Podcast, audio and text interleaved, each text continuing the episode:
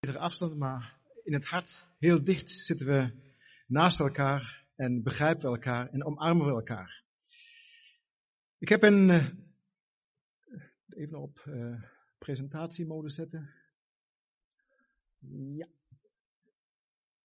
Ik heb een, een vraag bedacht als titel voor deze preek, want ik denk we hebben allemaal heel veel vragen in deze tijd.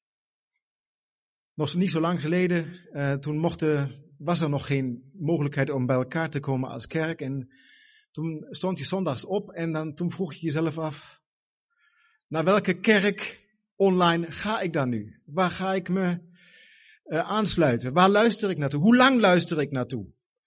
Uh, wat ga ik overslaan? Maar dat zijn maar eenvoudige vragen. De, de meest belangrijke vraag, heb ik het? Heb ik het virus? Of andere vragen waar je vroeger nooit bij stilstond. Welk terrasje is nog open? Mag ik naar België?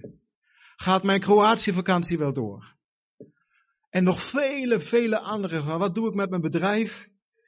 En hoe gaat het verder met mijn baan? Of vragen, vragen, vragen. Waar vroeger alles een beetje voorgeprogrammeerd was. Het ging zijn gangetje. Je, je bleef er niet bij staan.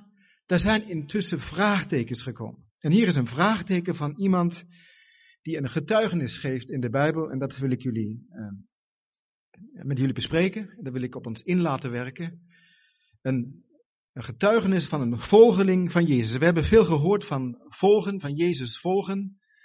En daar komen we straks op terug. Een, een, een heel lang hoofdstuk wat we maar een beetje uit vogelvlucht kunnen bekijken. Johannes 6 gaan we naar kijken. En ik heb een uh, zes of zevental slides meegebracht en die gaan we uh, daar te hulp nemen. De eerste, of de volgende slide. Waar kunnen we heen in 2020? En maar zo'n paar dingen waar je dan, ja, het wordt geen coronapreek, maar het is overal en je kunt het ook niet maken om er niets over te zeggen. Dus ik heb maar zo wat dingen die mij bezighouden daarbij gepakt. Het begint met boven die, die fake news. Ik weet niet hoe het jullie vergaat, maar ik word er helemaal moedeloos van. Van al die verschillende berichten. Die krant zegt dit, dat Facebook-postje zegt dat. En, en, en een wetenschappelijk onderzoek zegt dat. En dan heb je nog weer een, een, een, een uh, hoe het, zo'n zo'n samensweringstheorie die zegt weer dit. Je weet het niet meer. En ik zeg ook, handen in de lucht, ik, ik, ik weet het niet meer. We doen gewoon mee. En of het klopt, of het nuttig is, of het nodig is, ik weet het ook niet meer. Of je kijkt naar, naar die terrasjes daar, allemaal die stoelen op elkaar, daar word je toch helemaal gefrustreerd van. Of de, vroeger had je uh, nog iets van uh, je sociaal leven waar je naartoe kon.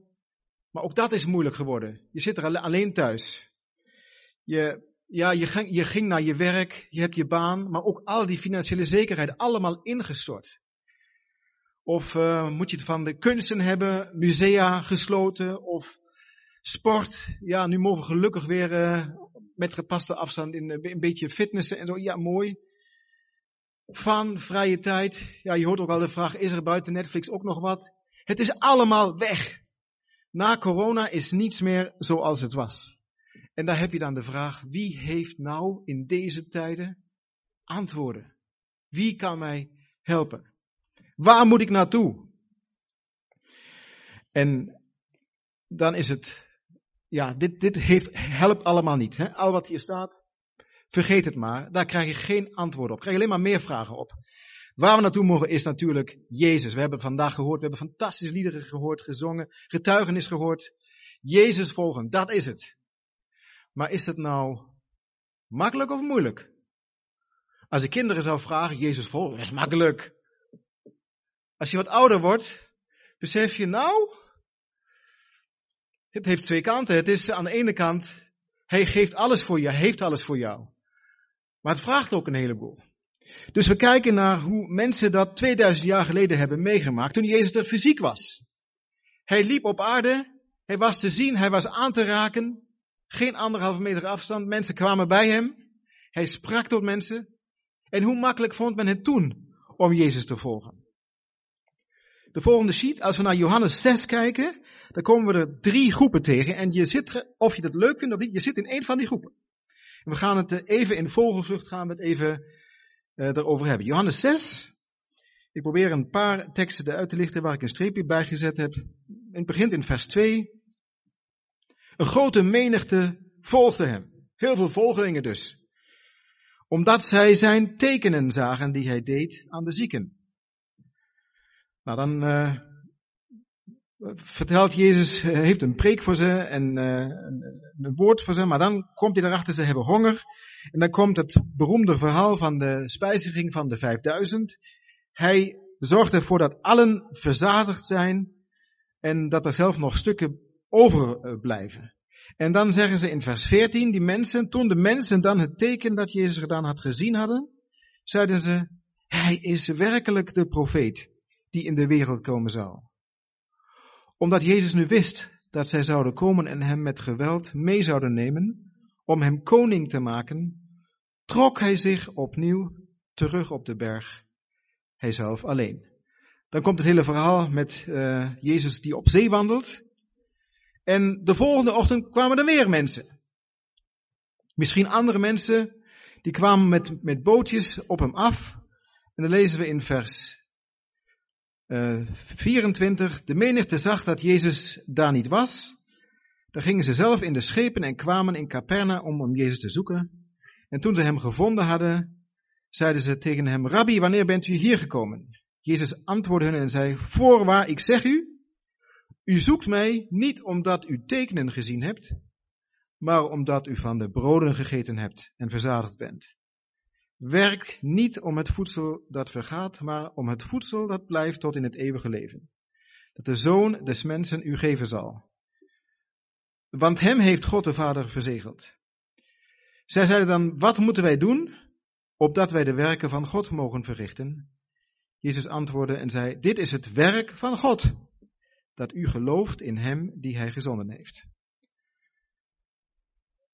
En dan lezen we veel over het brood, vers 35. Jezus zei tegen hen, ik ben het brood des levens. Wie tot mij komt, zal beslist geen honger hebben. En wie in mij gelooft, zal nooit meer dorst hebben. Maar ik heb u gezegd dat u mij wel gezien hebt en toch gelooft u niet.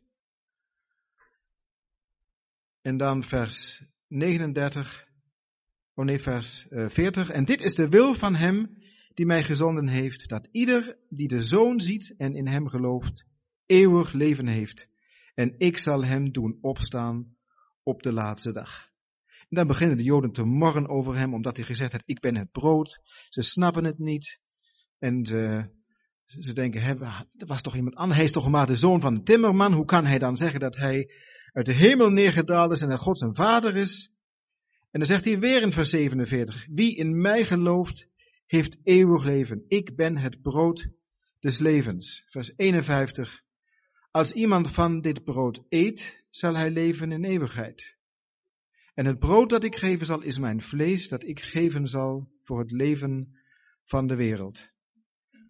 En dan gaat het nog een beetje door en wat gebeurt er dan? Vers 60, is het makkelijk om Jezus te volgen? Velen van zijn discipelen die dit hoorden zeiden, dit woord is hard. Wie kan het aanhoren? Maar omdat Jezus bij zichzelf wist dat zijn discipelen daarover morden, zei hij tegen hen, neemt u hier aanstoot aan? Vers 63, de geest is het die levend maakt. Het vlees heeft geen enkel nut. De woorden die ik tot u spreek zijn geest en zijn leven. En dan vers 66. Van toen af trokken velen van zijn discipelen zich terug en gingen niet meer met hem mee. Jezus dan zei tegen de twaalf, nu heb de derde groep. Jezus zei tegen de twaalf, wilt u ook niet weggaan? Simon Petrus dan antwoordde hem, Heere, naar wie zullen wij heen gaan? U hebt woorden van eeuwig leven. En we hebben geloofd en erkend dat u de Christus bent, de Zoon van de levende God. En ik zou hier liefst willen stoppen, want dan is het happy end. We zijn met de discipelen. Ja, prima. We horen erbij. Maar Jezus antwoordde hen, heb ik u de twaalf niet uitgekozen en een van u is een duivel. En hij doelde op Judas Iscariot. Johannes 6, een verhaal over volgelingen van Jezus. Een grote menigte, die in eerste instantie kwam om, om tekenen te zien. En dat zijn mensen uit Galilea. Galilea is een, ja, een streek, nou, daar is nog nooit veel van, van een profeet uit voortgekomen. Ze hadden ook een beetje een rare accent, daarom zei ze tegen Petrus, van je accent hoorden wij dat jij uit Galilea komt. Dus een beetje, ja, men kijkt daar een beetje op neer. Uh, de hoge priester die zeiden, kijk maar, uit Galilea komt, is er nog nooit een profeet opgestaan. En nu, de kans! De Galileërs zien Jezus, hij is een profeet, hij doet tekenen. We maken hem koning.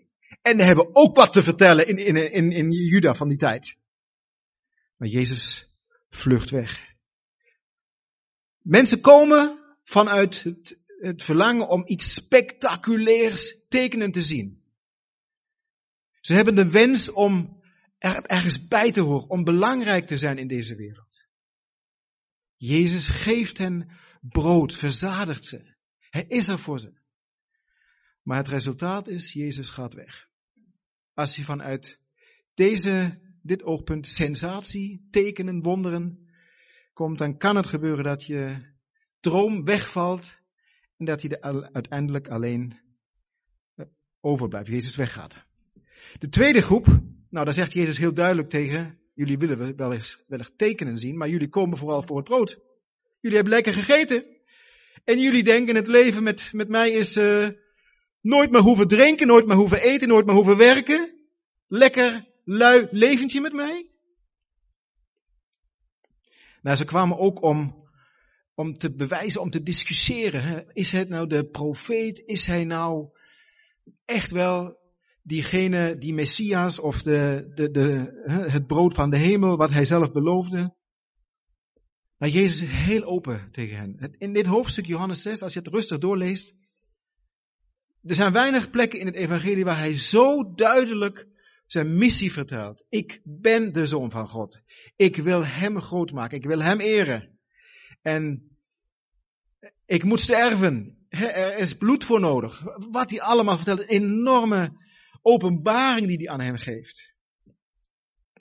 Maar toch nemen ze aanstoot. Ze vinden het hard. Ze vinden het moeilijk. En er zijn nog wat meer redenen, komen we straks op. Dat mensen gewoon even bij Jezus zijn, even contact hebben, even in aanraking komen met het woord van God. En dan toch kiezen, doe ik niet. Ik haak af. Ze trokken zich velen van zijn discipelen terug en gingen niet meer met hem mee. En dan blijft dat derde groepje nog over. En Jezus zegt heel open tegen hen, willen jullie ook niet weggaan? Nou, ik moet zeggen, dit is zo tegendraads tegen wat wij soms horen zien. Wij moeten toch ervoor zorgen dat zoveel mogelijk mensen komen. We moeten toch zo laagdrempelig mogelijk maken. Omdat zoveel mensen. Wat, wat zegt Jezus? Willen jullie ook niet weggaan? Het mag. Dan begin ik weer opnieuw. Ik heb mijn opdracht van God de Vader. En als jullie beslissen om weg te gaan. Be my guest. Wat een sterkte. Wat een uniekheid. Wat een besef, wat een gezag. Wat een bijzonder iemand. Hij loopt ons niet achteraan, zoals sommige liederen dat doen be, beseffen van, hij loopt door hek en struik en reckless love en hij, om ons te overtuigen. Hij staat daar gewoon, willen jullie ook weggaan? Het staat jullie vrij. Ik hoef niet veel discipelen, maar ik wil wel echte discipelen. Ik wil wel echte volgelingen. En hij geeft hen mee, ik heb jullie uitgekozen. Een enorme bemoediging. Wij zijn, weet je dat, als je bij Jezus hoort, als je wedergeboren bent, dan ben jij uitgekozen bij naam. God kende jou. En daarom was het ook voor Jezus geen verrassing dat zij bij hem bleven, want hij had ervoor gebeden, de hele nacht doorgebracht. Had ook voor de Judas gebeden. Waar hij van wist, het is een duivel. En ik kan hem niet overtuigen. Ik, ik ga hem niet redden, maar ik ga hem toch alle macht geven over demonen. Hij mag meegaan, twee en twee, de wereld in, getuigen, aan deuren kloppen, evangelie brengen. Hij mag de kas beheren. Ik ga hem niet overtuigen, maar de andere elf wel. En nu zitten die discipelen daar. En net zoals bij de, bij de voetwassing, ik kan me dat zo voorstellen, zeggen ja, maar uh, niet allemaal. Hm. Maar ik toch wel. Dus je loopt met Jezus mee, een klein beetje aarzelend. Ik, ik toch hopelijk, ik ben het toch niet. Het was aan Judas niet, niet te zien. Ik toch hopelijk niet. Dus het is, het, het is uitdagend met Jezus eh, te gaan. Het is, om Jezus te volgen, dit is geen, niet van het luie dakje. Het is gewoon, het vraagt alles. Het vraagt inzet. Het vraagt overtuiging. Het, het vraagt om, om je aan Hem te klampen en bij Hem te willen zijn. Hij nodigt ons uit. En daar is het wel weer reckless love. Als je denkt wat Jezus allemaal mogelijk maakt om ze tot die beslissing te brengen. Hij praat met ze, met iedereen die tot hem komt. Hij probeert ze te overtuigen. Hij laat ze wonderen zien. Hij geeft ze de woorden van God. Hij vertelt over de uitverkiezing. Hij probeert ze van alle kanten tot die beslissing te brengen van kies voor mij. Want dan heb je wat. Ik heb antwoorden voor jou. Volgende. Waarom haken mensen af? Waarom haken die eerste twee groepen af? Nou, ze hebben andere verwachtingen. Andere verwachtingen van het leven met Jezus. Het leven met Jezus is niet per se leuk of simpel. Of het gaat allemaal makkelijk. We hebben een, een echtpaardje, kennen we heel goed. Nou, die hebben, zijn echt wel voor Jezus uitgekomen. Die hebben nog een hele leven veranderd. Hebben uh, besloten om uh, niet meer samen te gaan wonen, maar ja, we dachten van wat een getuigenis, vanwege omdat ze dat door de Bijbel hadden beseft. Wat zal de Heer dit jong echtpaar pas tot geloof gekomen, wat zal Hij ze zegenen? Wat gebeurt? Ze worden uh, zwanger, krijgen een kindje met een uh, handicap. Je Heer, hoe kan dat toch? Er moet toch iets van de beloning zijn, er moet toch iets van zegen zijn. Ze hebben zo voor, voor u uh, ingestaan. Of, ja, andere, je denkt van, ik kies voor hem en dan, en dan bid ik en dan worden mijn gebeden verhoord. En ik heb zo'n zo'n idee van wat Gods zegen voor mij betekent. Dat ik een baan krijg, dat ik een partner krijg. En misschien is het allemaal niet zo makkelijk. Dan denken we snel, ja, ik heb andere verwachtingen. Ik doe, ik doe het maar op een andere manier.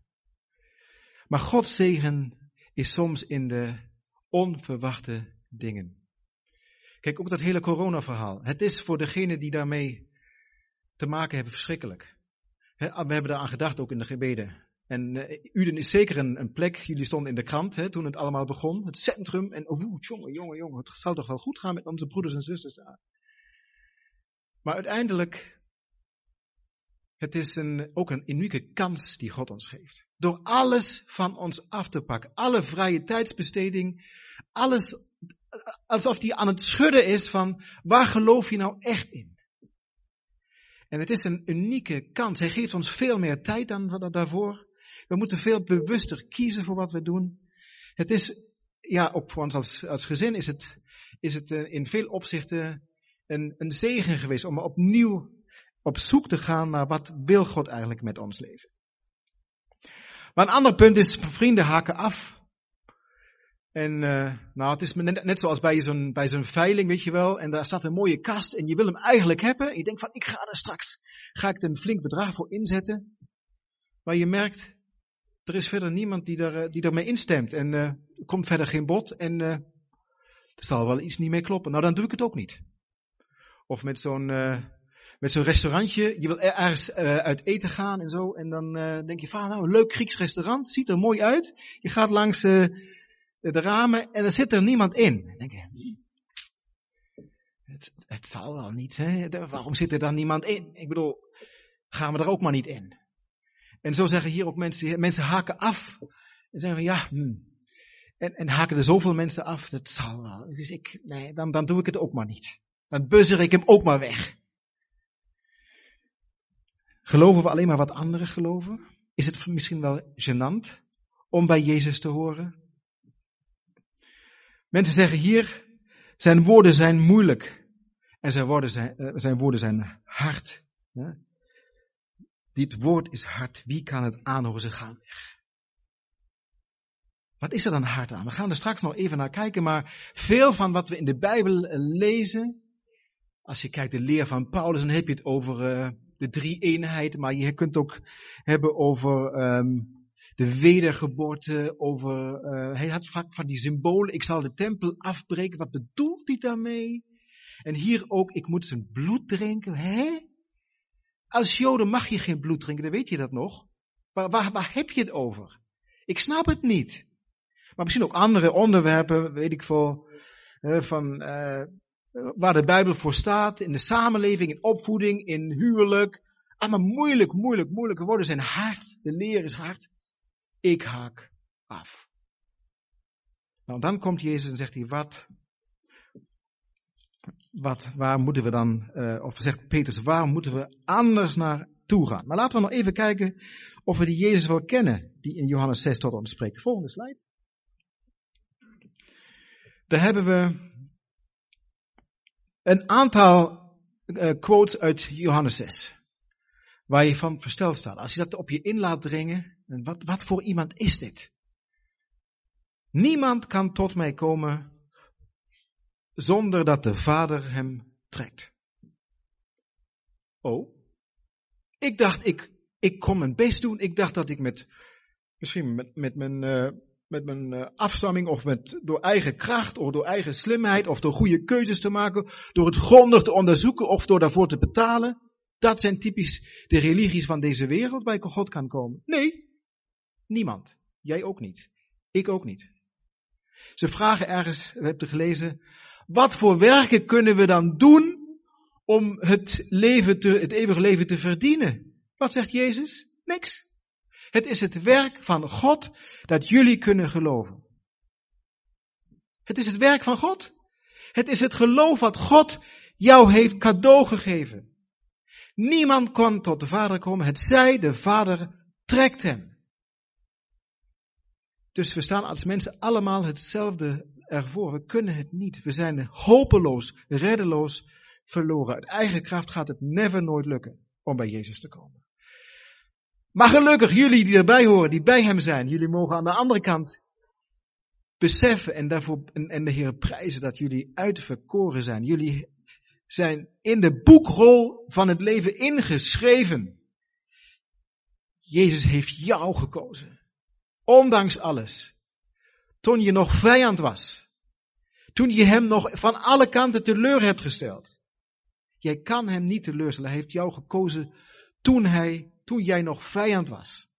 En we zijn kinderen van hem geworden. En de Vader heeft ons getrokken. En het is alleen maar genade. Is alleen maar, we zijn helemaal kleine mensen nou. We zijn, we hebben het niet verdiend. En wat is dat aan de andere kant ook weer geweldig. We mogen zo bij Jezus komen. Het besef, Hij heeft ons getrokken. Maar dan zegt hij, mijn bloed is de ware drank. Mijn, mijn lichaam moet je eten. Ja, het is al lastig. Het, is, uh, het gaat niet zomaar met een, met een flinke betaling. Niet zilver of goud had ons kunnen verlossen van onze zonde en van, uh, van het leven wat we hebben geleid. Het is het kostbare bloed van het lam van God wat nodig was. Dat geeft ons een klein beetje begrip van hoe erg het met ons was. Wat zonde echt betekent voor God. En hij neemt dit drastische voorbeeld van vlees eten, zijn vlees eten, zijn bloed drinken, om aan te tonen dat het enorm belangrijk is om hem in ons op te nemen. Men zegt ook vaak, wat je eet, dat ben je. Als je alleen maar patat eet, of uh, frietjes of frikandelletjes, nou, dan kun je dat waarschijnlijk op den duur in je lichaam zien. Er zijn soms van die, die Facebook dingen van, hij heeft vier weken lang uh, alleen maar, weet ik veel, uh, bij McDonald's gegeten. Zo. En wat, zo ziet hij er nu uit.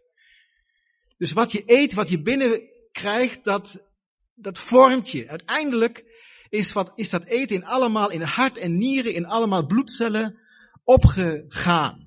En dat is het beeld wat Jezus heeft. Dus je neemt mijn woorden, je neemt mij op als het ware, als dat je het eet. Het is A belangrijk, want wie kan zonder eten? Niemand. Je hebt brood nodig, meer dan brood, zegt hij aan een andere plek. Je laat het brood staan, maar uw woorden, uw brood is belangrijker dan het eten. Maar wij nemen het in ons op. En wij, het wordt helemaal, het, het, het, spoelt ons hele lichaam, ons hele geest, onze gedachten, onze emoties.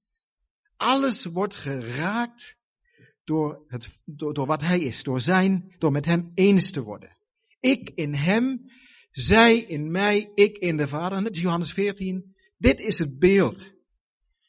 We moeten hem eten en drinken. Hoe, wat, wat een taal. Dan willen jullie ook gaan. Het aantal discipelen, kijk maar naar al die kerken die kwaliteitsprogramma's en strategieën ontwikkelen, visie, missie, missie om zoveel mogelijk mensen binnen te krijgen en zo belangrijk te, mogelijk te zijn. Wat zegt Jezus? Willen jullie ook gaan? Zo so be it. Hij rust in zichzelf. Hij, er is een vredestraal daarvan van af.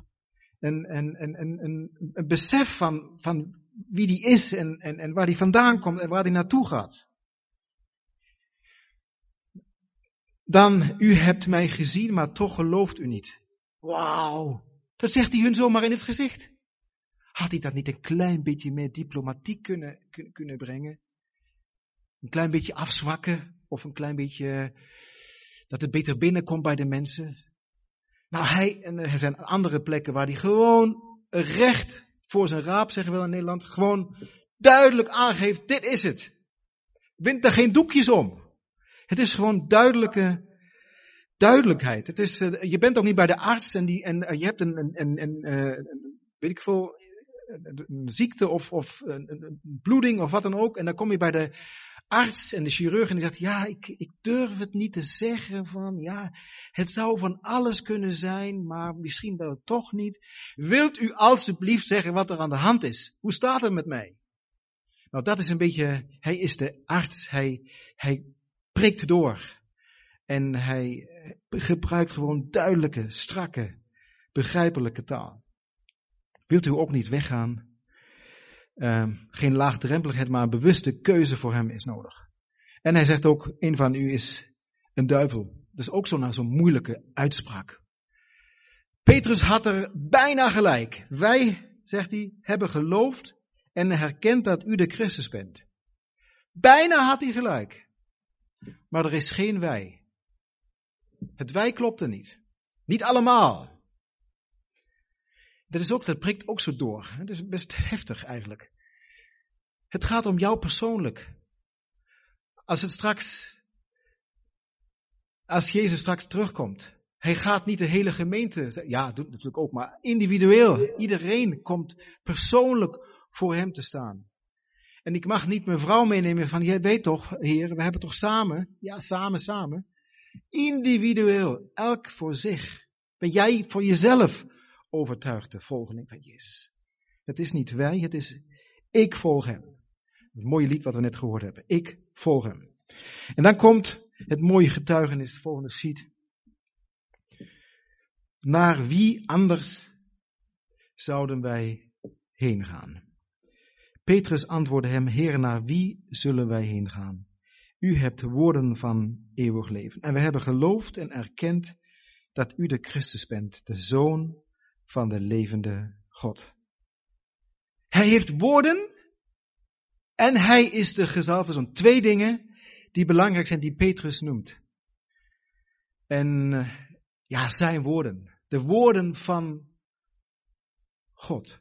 Woorden van leven, woorden van eeuwig leven. We moeten dat weer opnieuw ons gedachten goed herprogrammeren. Want wat denken wij bij woorden? Ja, woorden. Wat zeggen mensen? De woorden van mensen, wat telt dat nou? Ik mag het niet Churchill die zegt van de woorden van wat ik afgelopen heb, dat boeit me toch nu niet? Dat heb ik ooit gezegd, maar wat maakt het uit? Dat zijn menselijke woorden. Daar kun je niet op bouwen, kun je niet op vertrouwen. Maar de woorden van God. Hoe heeft God de wereld geschapen? Hij sprak. Geen gereedschap of geen moeilijke dingen. Hij sprak.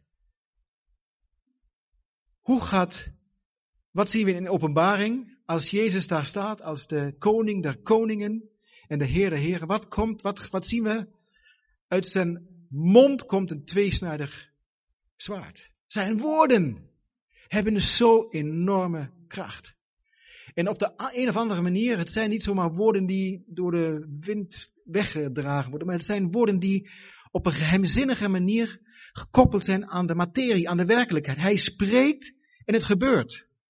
Hij spreekt en de wind is stil. Hij spreekt en die boze geest gaat eruit. Hij spreekt. Het zijn woorden. Het, zijn, het is anders dan de woorden van de schriftgeleerden. Het is anders. Het zijn woorden van eeuwig leven. Het zijn, ik heb zo'n mooi plaatje, ik kon er niet zoveel bedenken, maar een mooi plaatje van de Bijbel waar er uit een, een boom kwam daar naar voren. Je maakt dat woord open en het is levend woord. Het is woorden dat niet, niet, niet oud stoffig, 2000 jaar oud, maar het spreekt nu in mijn leven. Het raakt mij. Het, het, het weet waar ik sta, het weet waar ik ga, het weet waar ik ben. Maar het zijn ook woorden die uit liefde gesproken zijn. Het is niet, hij probeert ons niet over te halen. Hij heeft niet een eigen agenda en hij probeert ons niet aan te lokken. En dat ja, als je een keer bij me bent, dan gebeurt dit en dit en dit. Nee, duidelijke taal. Je kunt erop bouwen, je kunt erop vertrouwen. Het zijn woorden die leven brengen, zegt hij in vers 63. De woorden die ik tot u spreek zijn geest en zijn leven. Het zijn woorden, zoals, nou heb ik prachtige teksten, nou zijn er heel veel. Het woord van God is een tweesnijdig zwaard, krachtig, levendig. Het brengt de scheiding tussen ziel en lichaam. Andere woorden, we mogen op die woorden vertrouwen. Het zijn niet lege taal, maar het zijn woorden waarop we ons leven kunnen bouwen. Het is waar, het is tijdloos, het komt uit een andere wereld, het is echt. Het is niet nagepraaid, geen gepapagaai van andere dingen, het is origineel. En daarom is het voor de wereld van, van 2020 zo enorm belangrijk. Het is geen fake nieuws. Het is echt nieuws. En het is betrouwbaar. En, uh, en we mogen daarop op, uh, ons leven op bouwen. Ik heb prachtige teksten uit Deuteronomie, moet je maar thuis rustig nalezen. Deuteronomie 32, daar staat, deze woorden, prent je ze kinderen in, praat erover als je opstaat, als je slaapt, als je eet, als je wat je doet, praat erover, want deze woorden zijn jouw leven. Dit woord van God, dit levende woord, niet de, de zwarte lettertjes, maar de, de woorden van Jezus zijn levendig. En ze brengen leven. Ze, ze zullen de hele aarde veranderen. Ze zullen ons nieuw maken, een nieuw lichaam geven. Deze scheppende, die woorden met scheppingskracht, dat, die houden niet op eeuwig leven.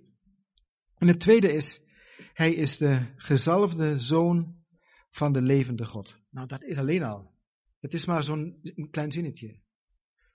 Maar hij is de gezalfde, hij is de Christus. Dat betekent, hij is degene waar de Joden 2000 jaar op hebben zitten wachten.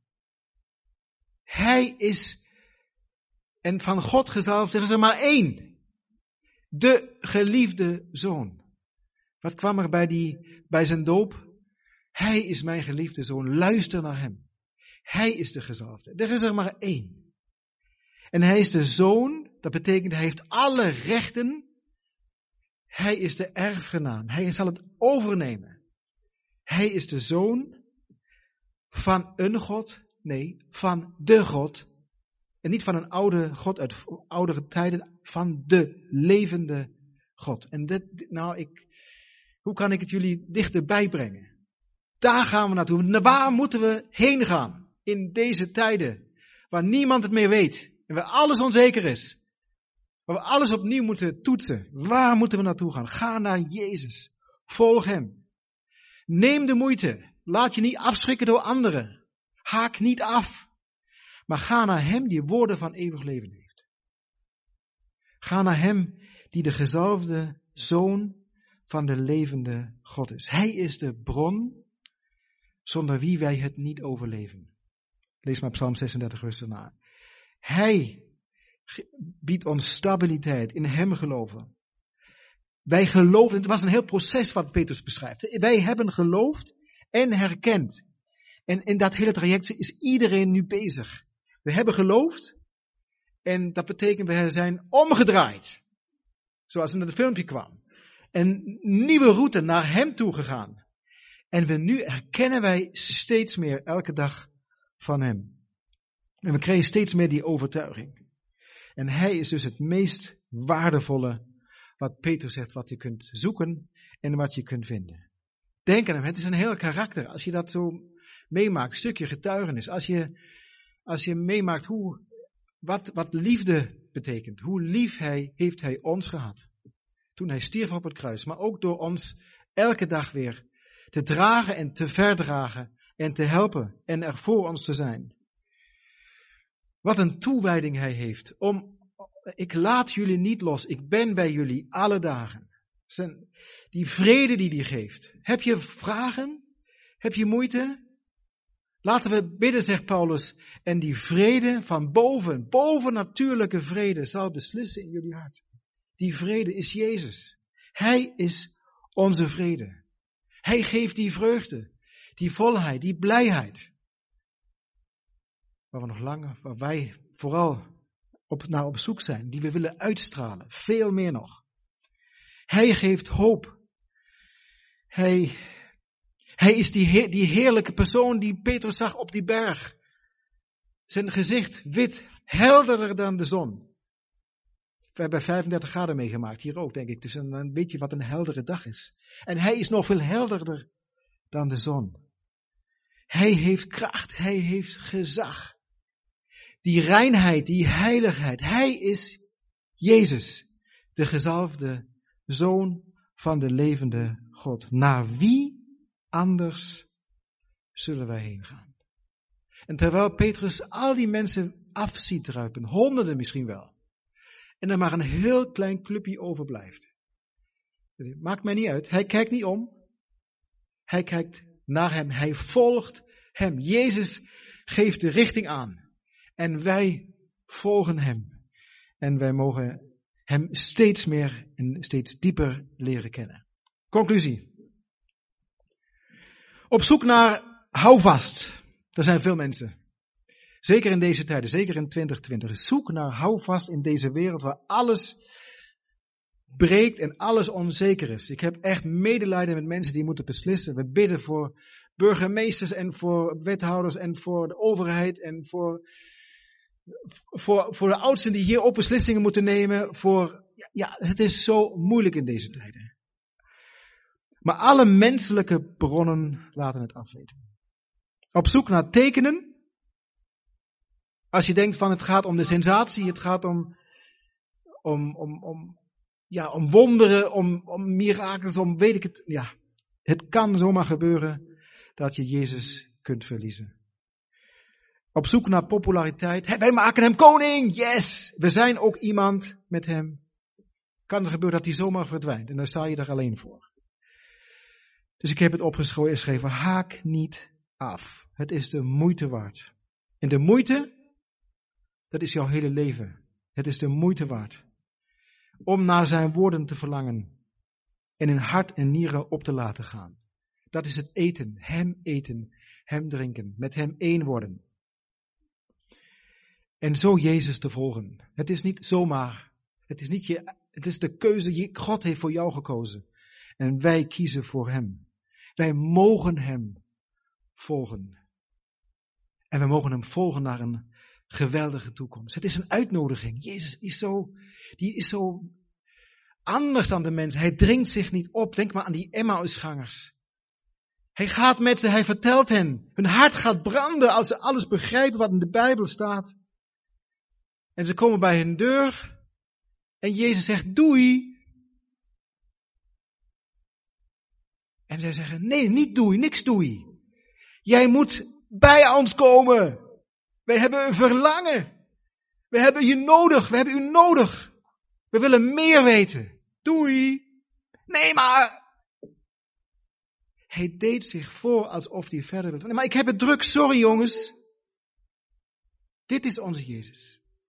Het is in Jezaja niet degene die hardop op straat roept. Nee, mijn knecht zal heel rustig, stilletjes, in het zachte fluisteren bij Elia niet de storm en de aardbeving, het zachte fluisteren. We moeten ons moeite geven. Hij speelt verstoppertje. Hij zit daar en wacht tot iemand op zoek naar hem gaat. Dan heb je het me meegemaakt als kind, ik weet het nog, als je dan 1, 2, 3, hoe gaat het, de stukje, ga je verstoppertje spelen, je zit, heb een mooi plekje gevonden onder het bed van de ouders. En uh, het wordt later en niemand zoekt je. En op een gegeven moment, ja, het spelletje is over, het was, het is niet leuk.